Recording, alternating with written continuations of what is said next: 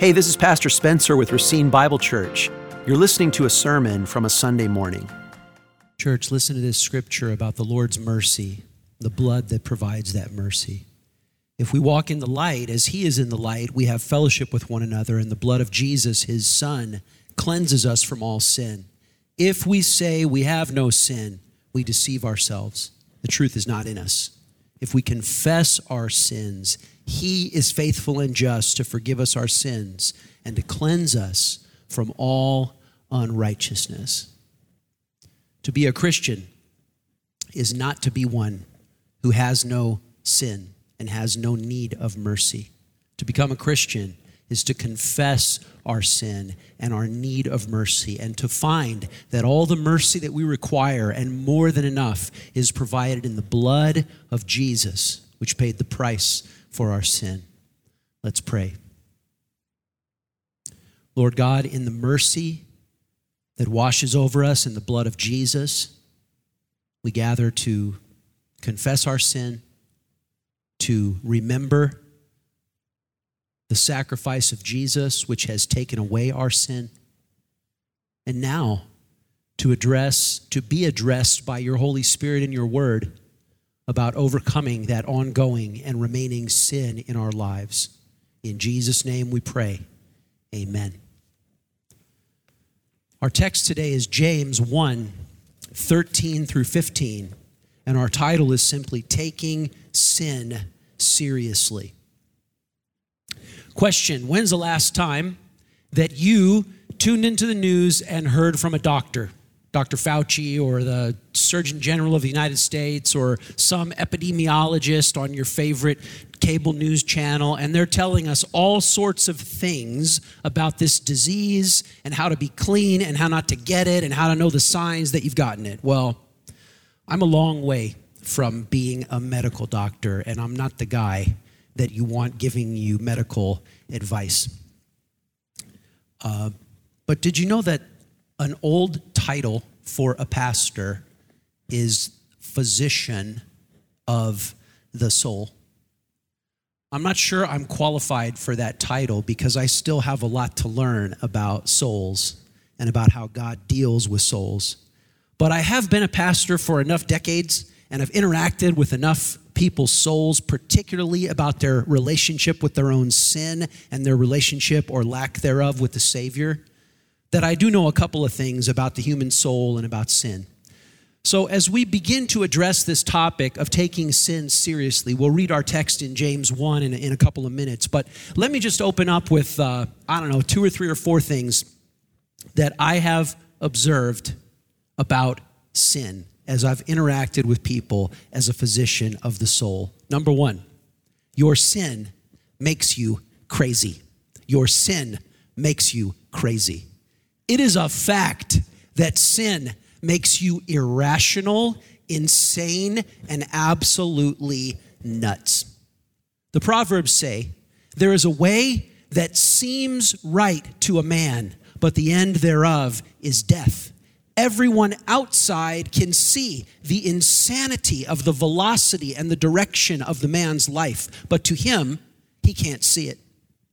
Ephesians 4 17 and 19 says that sin darkens the understanding and alienates the mind from the life of God because of the ignorance that is in them due to the hardness of their heart. That hardness of heart leads to an ignorance of mind that ends in an insane way of life.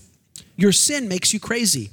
So I have, sadly, I have met with people who have taught the Bible and reasoned rightly with other people about how to overcome sin.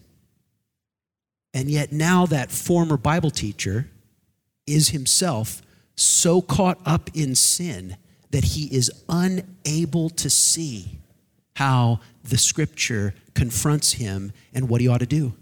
Sin makes you so crazy that you become impervious to logic. You become utterly resistant to the lifeline that the Bible shows you. The insanity, the insanity is really this that you begin to trust your own desires and what you want over the forever settled Word of God.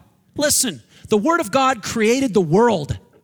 The Word of God will unroll the world when this world's time is over. And when we get caught up in sin, we trust our own wantings more than we trust the eternal Word of God. It's a fact that your sin makes you crazy, insane, and nuts. The second thing that I've noticed about sin is that your sin makes you hate people who call you to repent of your sin. Your sin makes you hate people who call you to repent of your sin. There's a story in 1 Kings 22 it would be hilarious if it wasn't so sad. This story in 1 Kings 22, the king of Israel needs some help, and he actually says, There is a man of God who could give me the answers that I need, but I hate him because he prophesies what he wants to say, not what I want him to say. Or he prophesies what God wants him to tell me rather than what I want to hear. Sin makes you hate the people that call you to repent. Doesn't the Proverbs say that a scoffer resists reproof? Proverbs 9 Whoever corrects a scoffer gets himself abuse, and he who reproves a wicked man incurs injury. Don't reprove a scoffer, or he will hate you. Doesn't the Gospel of John say in the third chapter that the light dawns, and yet men love darkness rather than light? They scurry like so many insects because they don't want the light to expose their evil deeds.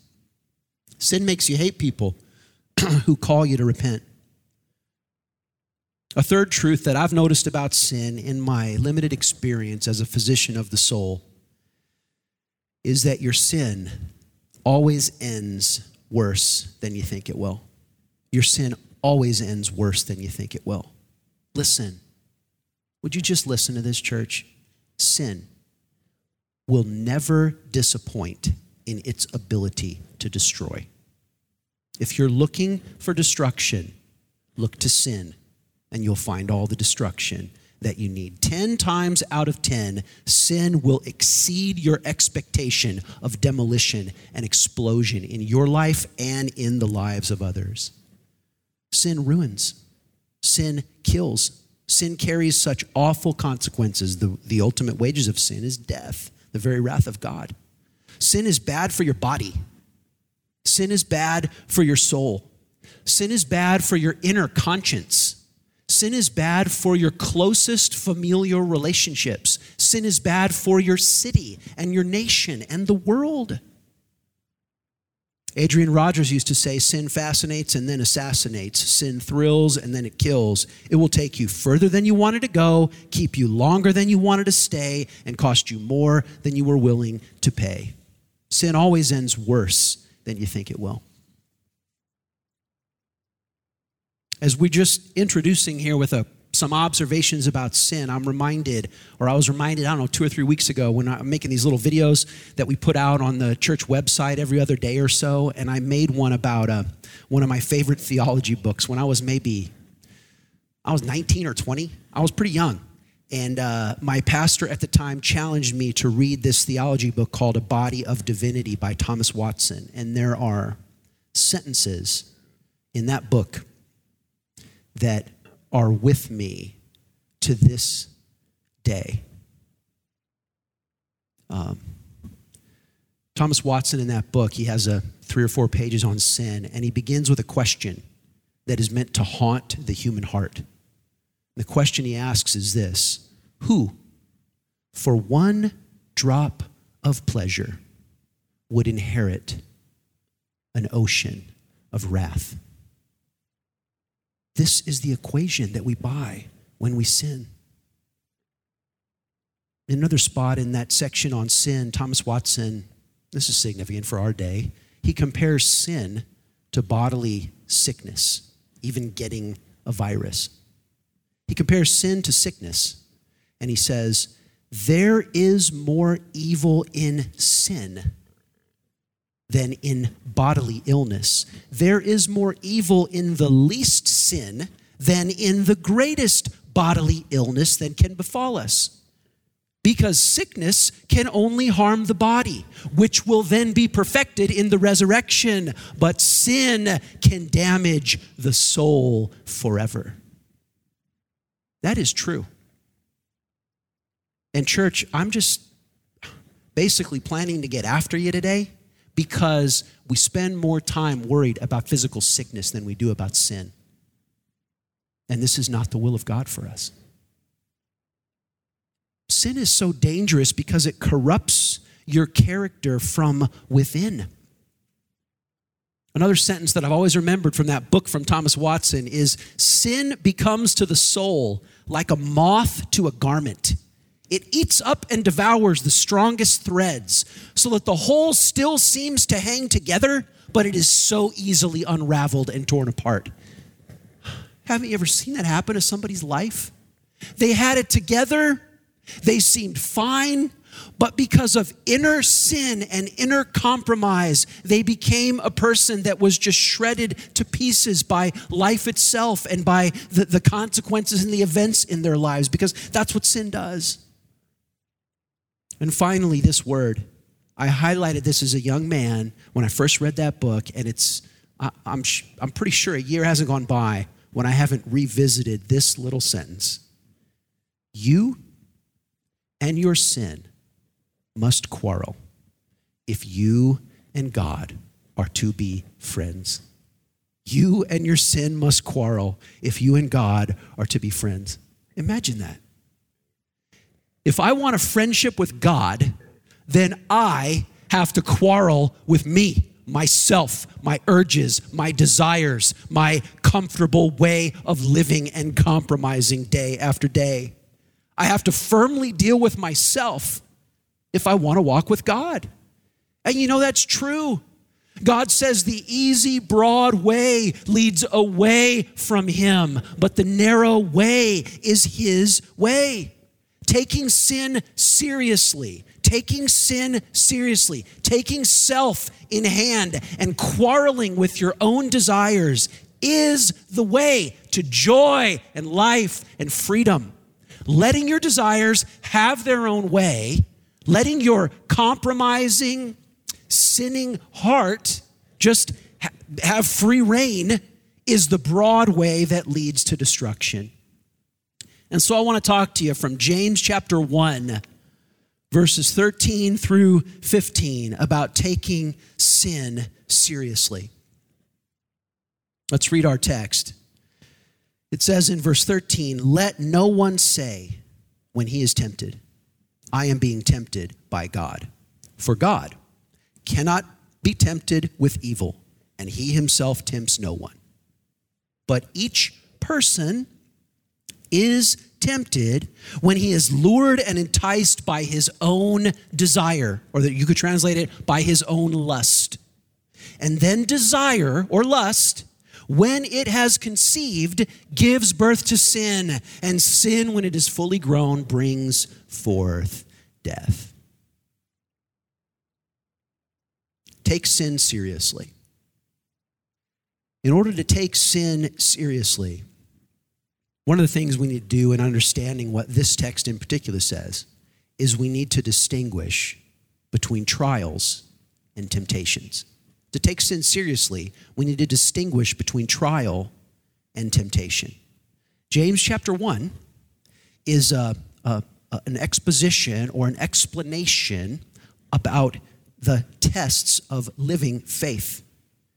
And it says in the first half of James 1 that trials and tribulations come from God and they're meant for the testing of our faith. Trials and tribulations are sent by God for the good purpose of maturing us and proving our faith.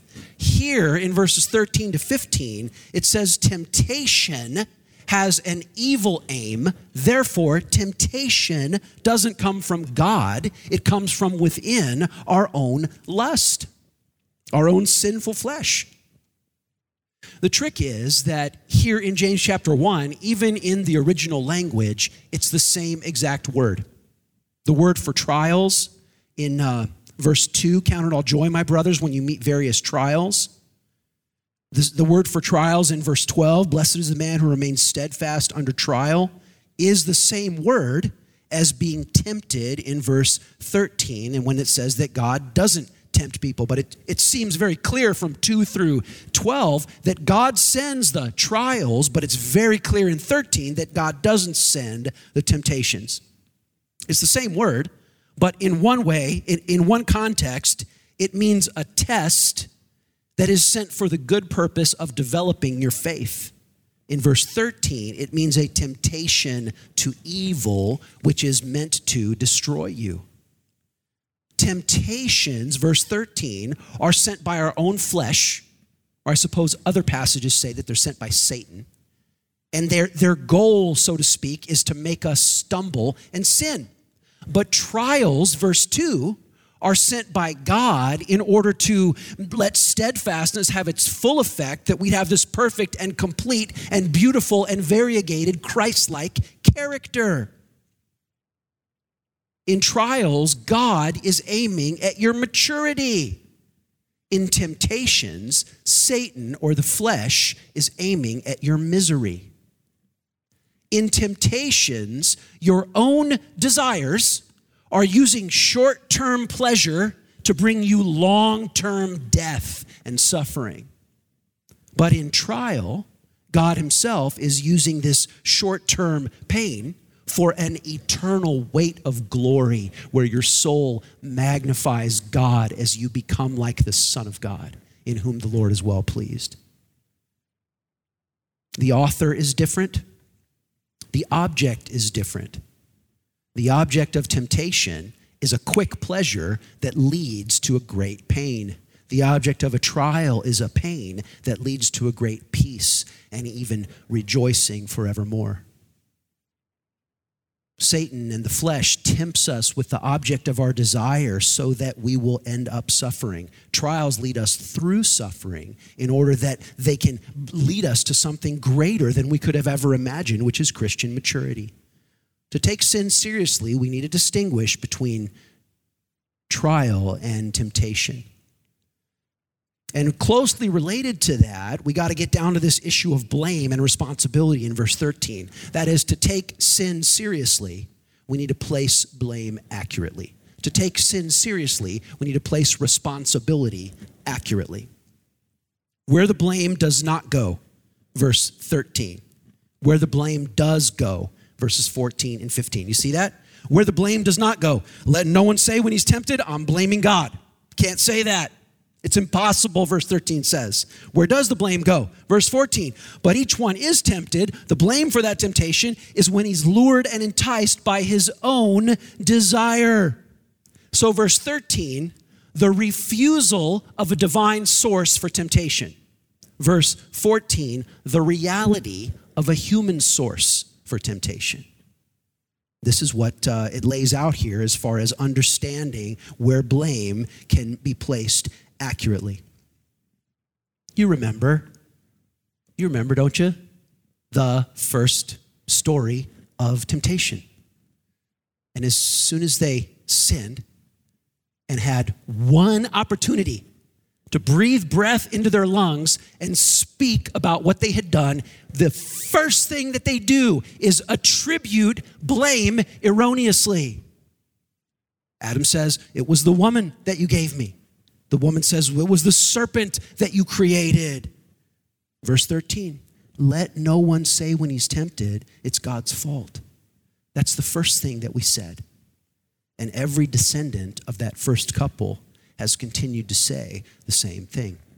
Even if you haven't said it out loud, you've said it in your excuse making sort of ball of rubber bands that is your own conscience. Because every sinner sort of makes herself or himself an exception and says, Well, I, I, I have valid reasons for what I did. We all do that, even though it's a flimsy cardboard excuse that's so many fig leaves that, that ends up in nothing. To take sin seriously, we have to place blame accurately. Everyone takes a strategy of blame shifting when we fall to temptation. We all learned that from Adam, and we learned our lesson well. Verse 13 and 15 are about, or verses 13 and 14 are about the conviction of personal responsibility. Don't miss this, church. The conviction of personal responsibility. Don't miss this. It's totally necessary for deep and lasting deliverance. That new song that Brennan taught us today, the, the amazing joy of in our sorrowful, sinful state crying out, Lord, have mercy and the amazing joy of having the Lord say to us, If you confess your sin, I am faithful and just to forgive us, to forgive you, and the blood of Jesus cleanses you from your sin. That, that whole thing from the human standpoint hinges on this conviction of personal responsibility. We're saying, Lord, have mercy on us. We don't deserve mercy. Our sins are our own fault. Don't miss that. It's totally necessary for the joy of deep and lasting deliverance. This is essential for ongoing spiritual transformation. People who don't take personal responsibility never grow in personal maturity. I see it time and time and time again. If you want if you want to end in peace and freedom and a relieved conscience. You have to begin in the burden of personal responsibility. It is so insidious. But I'm telling you, I see it time and time and time again. You dodge personal responsibility because you think if I take responsibility for my sin, then I'll feel guilty and I'll feel bad and I'll feel anxious and my life will be filled with the opposite of peace. You, you deny personal responsibility because you think that taking responsibility will make you bound up in this feeling of guilt and anxiety and shame. Listen, church, we simply have to come face to face with the fact that we have this whole thing upside down and we sabotage ourselves. We have to turn the whole thing around. The only way to peace and freedom and joy and a liberated conscience is a repentance that begins with personal responsibility. Let no one say when he's tempted, I'm being tempted by God. Listen, if you're in the process of stroking that temptation, and staying warm by, by being near to it. If you're in the process of entertaining and yielding to that temptation, to in any way, shape, or form blame God, is the height of human arrogance and the audacity of human blasphemy. It's such a self serving, ego inverted claim. It's like the young man who murdered both of his parents and then threw himself on the mercy of the court because he said, Oh, you know, oh, you see, Your Honor, I'm an orphan. How could I help but do this? We do, we do what we want with murderous intent, and then we try to get out of it after the fact. You will never, ever change and grow if you do that. The true source, the true source of temptation is labeled right there in verse 14. To take sin seriously, we have to label its true source. And it's there in verse 14. Each person is tempted when he is lured and enticed by his own desire. His own desire. The original language is emphatic, using a double attribution of personal possession. God is not to be blamed. I am. D. Edmond Hiebert in his commentary says temptation has its source not in the outer lure, but in the inner lust. God is not to be blamed. The world is not to be blamed for the trouble that lies within. The trouble that lies within, the combustible material each person carries around within himself, that's where the blame lies. Now, we know from other scriptures, as well as the validation of our personal experience, that we are often tempted by others. Every parent has worried that my, my daughter or my son's friends will corrupt them and lead them away. Everybody has thought at one time or another, well, if, if my friend or if my sister had a better husband, then she'd be going in a better direction, but that, that close relationship is leading her in the wrong direction. That can be true. People can, people can push us towards sin. But the truth that this verse is proclaiming is that our own desires drive us to sin. And the stark truth of it is that if there were no other people pushing you towards sin, you would drive yourself towards sin with your desires. There is some truth to the fact that others tempt us, that there's real satanic opposition, but there's no truth to the fact that God tempts us. And there is full truth to the fact that our own desires mislead us and tempt us. ESV translation here that I'm reading in verse 14 translates it desire. The, the translation that I used to use translates it lust. It's the, the same word. We, I, I think ESV made this move because we, we tend to think lust is always a bad thing, but, but this word that's sometimes translated lust sometimes can be innocently, so to speak, translated desire. You know, the way to understand it is, of course, that everything, everything God created is good. Everything around us is, is right in its right use, in its obedient use.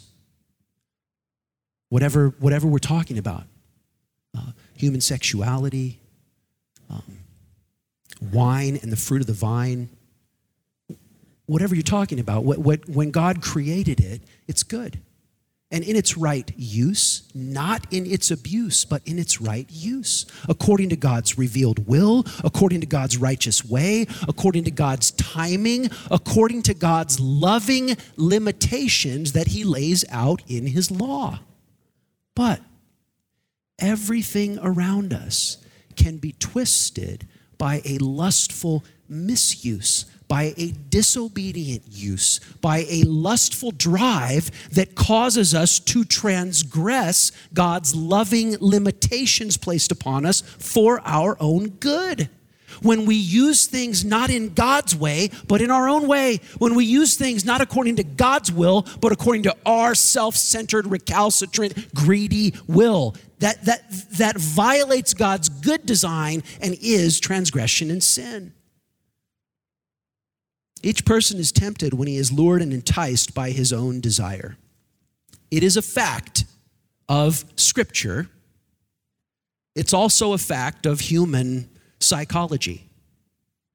I, I, would, I would hazard a bet that the, the, the most uh, atheistic psychologist would actually agree with me about this. This is the fact. The human soul desires.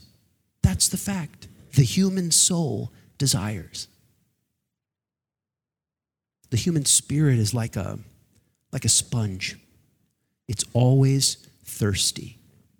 We don't generate our own reality, we don't generate our own joy. We, we draw that in. And we're meant, of course, to draw that in from God. The human soul desires one of the greatest theologians of all time. Actually, had the privilege to see him in concert more than once. Is named Bruce Springsteen. And he said, Everybody has got a hungry heart. He's right. The Bible affirms that. And the Bible insists that we meet those desires with God. We were created for that joy with God.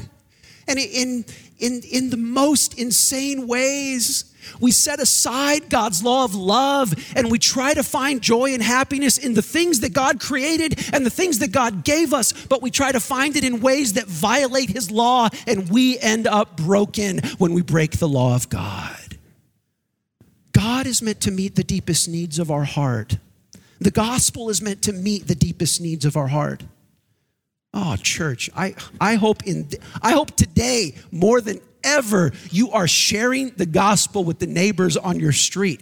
Everybody's afraid. Everybody knows life is not the way it's supposed to be right now. You know what life is. And the only answer is God and the gospel and Jesus. This is the time to share this with those around us who are groping and reaching. Take sin seriously. Church, to take sin seriously, we have to place blame accurately. We have to, we have to locate here where its desire is in personal responsibility. Also, to take sin seriously, we have to assess self honestly. We have to assess self honestly. We already talked about it. I'm talking about the conviction of personal responsibility. I want to reiterate this because, church, it's a very important point this conviction of personal responsibility. What is Christian maturity? You know, as a, as a spiritual leader of a, of, a, of a particular local congregation, on the short list of important questions that I want everyone to have the right answer to would be that question What is spiritual maturity? What are we aiming for? Who is it? Who is it around here that's getting it? And it's so easy to get that wrong. You see, we often end up thinking, get this, church, we often end up thinking Christian maturity is being able to say, I'm not tempted to sin. No. Christian maturity is the Christian who says, I know that I am combustible and I know that I am easily tempted to sin. Therefore, I need Jesus. I need the Bible. Brother, sister, I need you. I need the church. I need accountability. That's Christian maturity. This is really important. And I think at any given time, about half of us get this wrong. We think that Christian maturity is indicated by the infrequency of temptation, and therefore that we don't need accountability and a whole bunch of help. Christian maturity is not indicated by the infrequency of temptation. Part of Christian maturity is indicated by the infrequency of yielding to temptation, but it's not indicated by the infrequency of, tempt, of experiencing temptation. Christian maturity is indicated by the willingness to be honest about temptation and seek out help against fighting temptation and to experience an increasing an, an increasing habit of refusing to yield to temptation. So I'm I just don't know how to tell you but to just tell you through through the many years that I have been pastor here when a church I want to say this honestly when a church member has unexpectedly come to me and said, Could I talk with you? Could you pray with me? Could you help me? I'm afraid that my marriage is in a bad spot. I'm pretty sure uh, that I have a gambling problem. Uh, would you keep me accountable? Because I know that I've looked at things on my phone that I shouldn't have looked at. Could I talk to you? Because um, I've, I've developed a habit of yelling at my kids, and, and, and it's not right. When someone comes and tells me something like that, or a hundred other things that I could name, my estimation, are you hearing me? My estimation of their Christianity goes up, not down. because real Christians are serious about their sin. Real Christians aren't Pharisees. Real Christians aren't phony. You and your sin must quarrel if you and God are to be friends. Good churches, good churches like ours prize holiness and godliness. And, and so we need to be clear we are striving for holiness. But we also need to be clear that we all understand this side of heaven. You hear me, church? This side of heaven, every single one of us is counted perfectly holy because our sin was washed away by the blood of Christ. And this side of heaven, every single one of us wages war with current unholiness because of residual remaining flesh and sin. And we need to be boldly honest about our confession that we are justified and holy, but we also need to be boldly honest about our confession of the ongoing war. Real Christians assess self honestly and then communicate that honest assessment with those to whom they are accountable. To take sin seriously, you've got to do that. To take sin seriously, you have to confess your need humbly and honestly. So to say, I don't need accountability because I'm a mature Christian is absolutely crazy talk. The most mature people know the most about their own combustible heart. I read that little Valley of Vision prayer book sometimes in the morning when I can't get my I can't get the sleep out of my own prayer eyes. And the one that I read yesterday, the one I read yesterday, this is how the prayer begins Oh God, if left, if left to the treachery of my own heart, O God, I shall shame thy name. Only if you enlighten, guide, fill, and restrain me can I ever bring glory to your name the more mature and godly I am, even as an elder of the church, the more I will pray that prayer. Not the less, the more. So, RBC, your view of sin, your understanding of yourself and blame and all these things we've been talking about reveals a lot about you. Reveals a lot about you.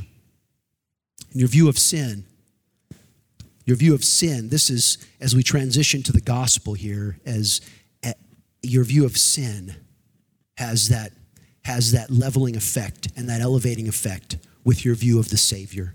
There's, there's like a double bounce where they both go up together. So, what would I, what counsel would I give you to meditate on based upon this sermon and this text? Church, get this obtain and retain. That is, get and guard, obtain and retain a deep sense of sin as evil, a deep sense of sin as terribly offensive to God, and a deep sense of sin as utterly ruinous to your own soul and the lives around you. Do what it takes to obtain and retain, to get and guard that sense of sin. And right along with it, church, you if you've been tracking with me through the years, you know what's coming next. Church, obtain and retain a deep and high devotion to Christ as the Savior of sinners. Do what it takes to get and do what it takes to guard that deep trust and that longing affection for Christ as the Savior of sinners. So, what can you do to get and guard a high view of sin? What influences do you need to mute? What entertainment do you need to stop being entertained by? What meditation and imagination do you need to cut off? And to obtain and retain a, a closeness to Jesus as Savior. What people do you need to be with? What habits of, uh, of spiritual devotion do you need to develop? This is that gospel, you know, that double elevation. The deeper your sense of sin, the greater will be your gratitude for God's mercy. The stronger your understanding of sin, the stronger your ability to say, Worthy is the Lamb who took my sin away. These always go together. So take sin seriously so that you can get seriously loud in your praise of the Savior who bled and died and rose again to save you from your sin. Church, one of the things, one of, one of my favorite things about you is that whatever feedback you've ever given me for my ministry of the word, uh, you've never asked me to keep it on the surface. You have always thanked me and, and asked me to get to the roots of what's really going on. And that's what James is doing in this passage. You'd think that if you treated sin like a little thing, like, oh, I'm, I, I do bad things every now and then, I'm just a lovable rascal, but everything's going to work out okay, that, that, that you'd end up happier. But it's having a heavy view of sin and all of its ugliness and all of its deformity, all of its depravity against a holy God and the way that it deforms human relationships. It's seeing sin in all of its putrid guilt that actually makes you a happy and beautiful and cleansed and God glorifying person. The other way around will never make it. The most real repentance takes sin the most seriously. Unreal repentance skips over sin lightly. It's always indexed to our understanding of Jesus and what he did for us on the cross. And as we take sin seriously, this will elevate the, the, the, the serious joy with which we praise Jesus for saving us from our sin. Let's pray.